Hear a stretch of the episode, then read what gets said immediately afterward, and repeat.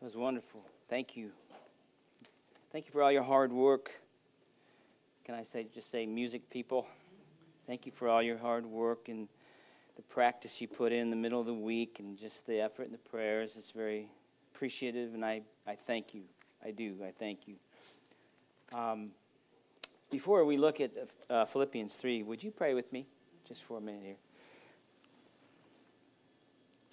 Well, Father, we thank you for this great blessing to be here together on the last day of this year. We thank you for your grace that you have shown us, continue to show us, and we expect you to show us in the future because that is who you are.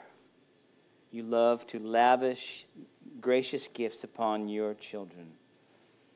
And so this day, as we open your word, we ask, Father, that you would lead us through it teach us, press it deep down into our soul and our being and our mind, and cause us to, to follow this text. We thank you for your word and how clear it is. Now, would you assist the preaching of it, Lord? Use it for your glory and the good of your church, we pray. In Jesus' name, amen. Please open to uh, Philippians chapter 3, if you would. Philippians chapter 3. And before we look at the, the text here, just some introductory ideas and remarks here. So, as we come to the close of another year, it is only natural for us to examine how this past year went for us. Did we reach our goals? Would be questions that we would ask ourselves. If you have a business, you know, did your business reach its goals? Did the church that, that you're a part of, this church, did we reach our goals? Did, did our family reach the goals that we had set for it? In our personal life, did we reach our goals? As we evaluate the last 12 months, we see where we are and we will make the adjustments necessary. And as followers of Christ, we will have certain goals that are uniquely Christian, say, um, at least I would categorize them that way, compared to the unconverted. For instance, you may have a goal to read through the entire Bible two times next year instead of one. You may want to spend more time in prayer and meditation. You may want to share the gospel with more of your friends, your family, and your neighbors and the people around you.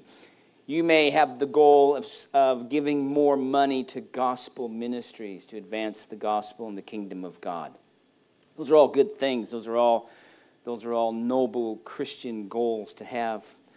And we may have one or two of those together or none, actually. But one sure common goal we will have is to glorify God in everything we do. 1 Corinthians 10:31 Paul wrote to the Corinthians whether then you eat or drink whatever you do do all to the glory of God. And to add to that Paul wrote to the Corinthians in 2 Corinthians that our ambition is to please him. As he says, therefore we also have as our ambition whether home or absent to be pleasing to him. We, we, we will seek to glorify God in whatever we're doing. We, as Christians, we will seek to please Him in whatever we are doing. So, as we come then to the end of this year and prepare for the next, I want to exhort us to keep on, to continue on, to not grow weary, not pull back. Now, before I finish that sentence, pull back from what? I want to let you think about that for a minute. As our title suggests, no time to rest. This is no time for you to take a break. This is no time for you to go on vacation. It's no time for you to take the day off. You must not stop. But wait a minute, preacher. You sound like a little dictator, right? Doesn't the Bible allow for rest? And sure enough, it does. You know your Bible well enough that Genesis chapter 2, that God, after six days, busy creating, he rested on the seventh. And not because he was tired, but he ceased from creation on the seventh. And that was a pattern for the fourth commandment that of the law of Moses in Exodus 20 that was behind the Sabbath day. He says to the Jews there that you shall work 6 days and rest on the seventh. That is the Sabbath. Sabbath rest. In the Gospels, even, our Lord had his weary disciples come away from the crowds to take a break from ministry as they began just to wear down. Come away and take a break, in essence. So, certainly there are some things to rest from. You should rest from your labor at times. You should rest from your work, that your, your, your vocation. You should take a break when needed. The Bible would allow that and strongly suggest that. You most certainly should take a break from work and go on vacation with your family. You should do those things. But there are some things that you should not rest from. For instance, you should not rest from loving and serving your spouse and your children right? You should not rest from loving your neighbor. You should not rest, uh, here's a good one. You should not rest from breathing or you'll die, right? Or you should not rest from drinking water.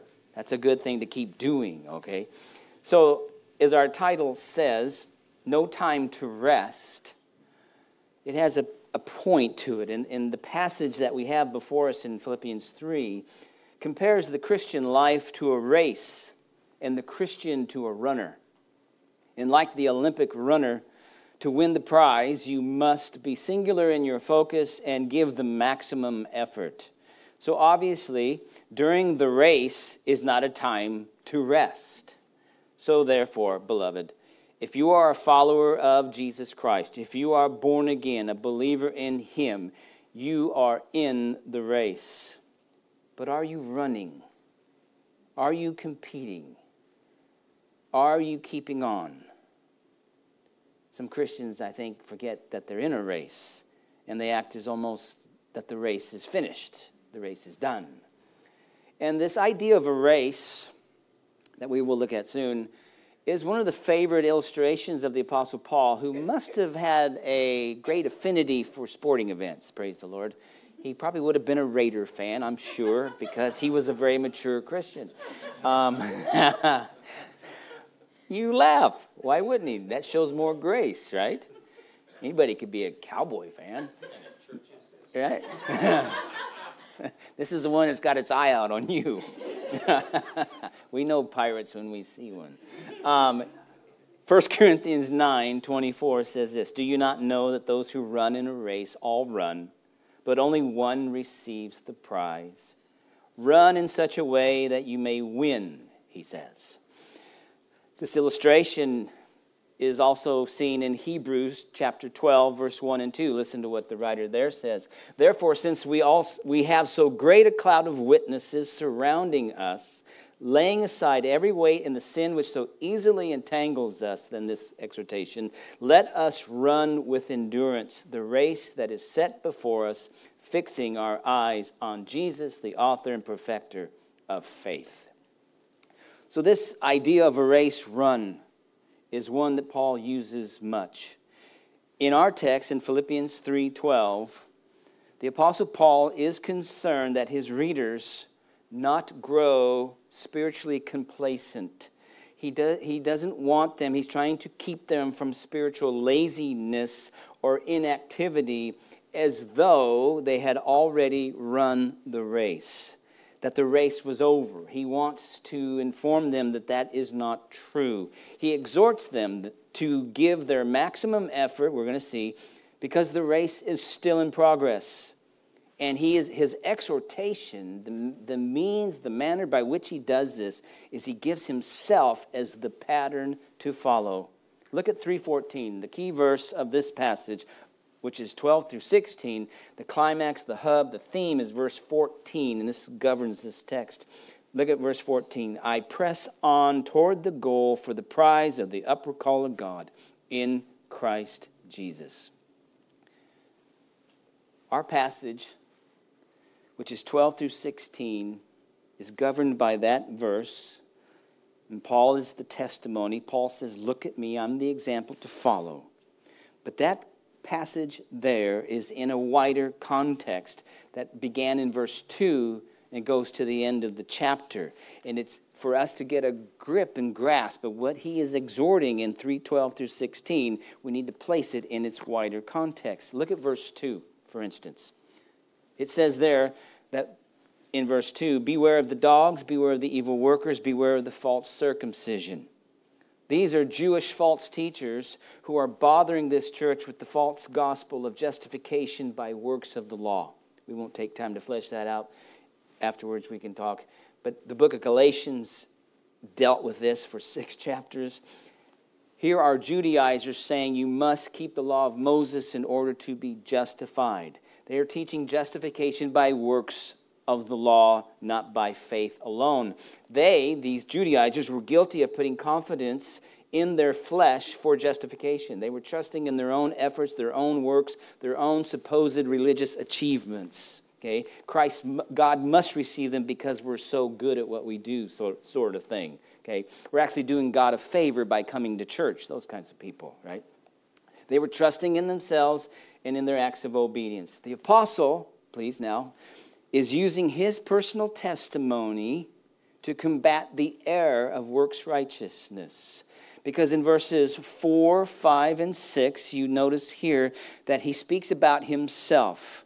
He says in verse 4 Although I myself might have confidence in the flesh, if anyone else has a mind to put confidence in the flesh, I far more. So he says if these Judaizers want to trust in their flesh and their works, he's comparing them to himself and he says, I am far beyond them. I am far greater in my Phariseeism than they ever thought they could get to. And if they want to trust in their flesh, I should far more.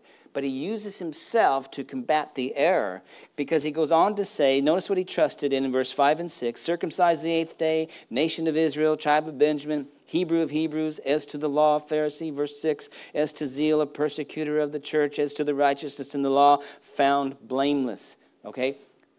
This is this context that's working toward our passage. Paul was a self righteous Jew who trusted in himself before the road to Damascus. Because on the road to Damascus, he met the Lord Jesus and everything changed. Look at verse 7, please. But, in contrast to the previous verses, whatever things, those are verses 4, 5, and 6, were gained to me, those things I have counted as loss for the sake of Christ. Okay? He met Christ on the road to Damascus. It so transformed, it so radically changed his mindset that immediately he counted as loss all these things that he was trusting in for his right standing before God. And in verse 8, please, he goes on, more than that, I count, present tense, all things to be lost in view of the surpassing value of knowing Christ Jesus my Lord Okay? So Paul is saying to these legalists and to the Philippians who are being persuaded by the legalists to fall into legalism. Don't trust in your flesh. If anyone could have, I should have, but I didn't. And when I saw Christ on the road to Damascus, when I met Jesus Christ, I jettisoned everything overboard. I took all those things that I trusted in and I threw them overboard so that I could have Christ. That's verse 8. Okay? Notice again what it says in 8. More than that, I count all things lost to be in view of the surpassing value of knowing Christ Jesus my Lord, for whom I have suffered the loss of all things, and count them but rubbish, but dung, so that I may gain Christ. Now, that last line in verse 8 is, is going to carry us down to our text. He counts all things as rubbish, all things as dung, manure. And he uses a very graphic term how, unless you're growing roses, how, how good is manure for you? you Right? Well, if you're not growing roses, it ain't worth a lot. And Paul says everything outside of Christ is scubala, is, is, is, is manure in comparison to the surpassing value of knowing Christ Jesus everything in his life and everything that could ever come into his life that supposedly would assist him to righteousness is nothing but manure compared to knowing Jesus Christ. This is what he says. Okay? That's verse 8. And notice again, I count everything as rubbish. For what purpose? In verse 8. Look at the phrase at the end. So that I may gain Christ. That's the result or the purpose. So, in other words, if he doesn't count anything as rubbish, or if he doesn't count this one thing as rubbish, that will hinder, get in the way of gaining Christ, according to that text. It gets in the way. Now, go on. Verse 9, the second result of counting it as rubbish is that I may be found in him. So that I may gain Christ, I may be found in Christ. I count every, everything rubbish so that I may be found in Christ. And the, the glory of that is his righteousness is mine. That's what the rest of verse 9 says. But then look at the beginning of verse 10. The third result of this counting is rubbish, all things, verse 10, that I may know him that I may know intimately, experientially Jesus Christ. What this is saying is that if whatever you're not counting as rubbish comes into your life, it impedes, it interferes, it interrupts your personal, intimate knowledge of Jesus Christ. It's like having your mother in law come and live with you and get in the way of your relationship with your wife. If you treasure your mother in law's conversation, you know what I'm saying? It's to not count as dung means to treasure something more than knowing Christ. And if you treasure something more than knowing Christ, it's going to get in the way of you knowing Christ. This is Paul's testimony in correction to the Judaizers who said you could be justified by your works. You could come to know God by your works. Paul says, no, no, no, no, no. No, no, no, no, no. It's by grace through faith alone. Okay? Now, Coming then to verse 12. What is Paul doing here? Not only did these false teachers teach you could be justified by the works, by your works, he also was saying that these legalists believed and taught you could also be perfected by your works brought to some full level, level of spiritual maturity by your works, perfectionism, you might call it, as though the race is already won. Supposedly, based on what Paul's doing here, these false teachers were teaching that you could, by your own effort of obedience and your own adherence to some outside standard, come to some level of perfection. And it was all of you. And Paul's going to correct that because Paul combats that perfectionism in verses 12 through 14 with his, his personal testimony. Because you see how many times I is used in verse 12 and 13 and 14. I, I, I. Verse 15, let us. Okay? So he's going to use as a corrective and a preventative to help the Philippians not be swayed by the false teachers by saying, Philippians, look at me Look at me. Follow me. I'm, I'm not justified by works and I'm not perfected by works. Because look at what goes on. In verses 12 through 16, what we're going to look at is to run the race and to run it well, we must beware, we must, we must know ourselves, and we must know why we were saved. That's just very simple, but this is what he's bringing out here. He says, We must beware of ourselves and our walk, and that's in relationship that we must know also why I was saved. Okay? He's going to give his example, his own example in 12 through 14, and he's going to follow that with his exhortation in 15 and 16. Read with me, follow along, 12 through 16. Not that I've already obtained it or have already become perfect, but I press on so that I may lay hold of that for which also I was laid hold of by Christ Jesus. Brethren, I do not regard myself as having laid hold of it yet, but one thing I do, forgetting what lies behind, reaching forward to what lies ahead. 14, I press on toward the goal for the prize of the upward call of God in Christ Jesus. Let us, therefore, as many as are perfect, have this attitude. And if anything you have a different attitude, God will reveal that also to you. Finally, in 16, however, let us keep living by the same standard to which we have attained. Look at verse 12, and, and we have to, in order to run this race, we must know ourselves. Look at the example the Apostle Paul gives us in verse 12, and he starts with a negative here. He says in verse 12, Not that I have already obtained, not that I have already come to acquire, not that I've already come to to, to, uh, to acquire this, whatever in the context. Now, notice in verse 12, not that I have already. The, the word already implies that there is an expectation of getting it in the future. I haven't got it yet already. Um, what is it that he hasn't taken, that he hasn't acquired yet? Look back at verse 11. He says there that in order that I may attain to the resurrection from the dead. Okay? Not that I've already obtained. So he's basically saying here that he hasn't come to the resurrection body. Well, no kidding. Right? But it's interesting, by the time he writes Philippians, he's been in change, it could be up to five years.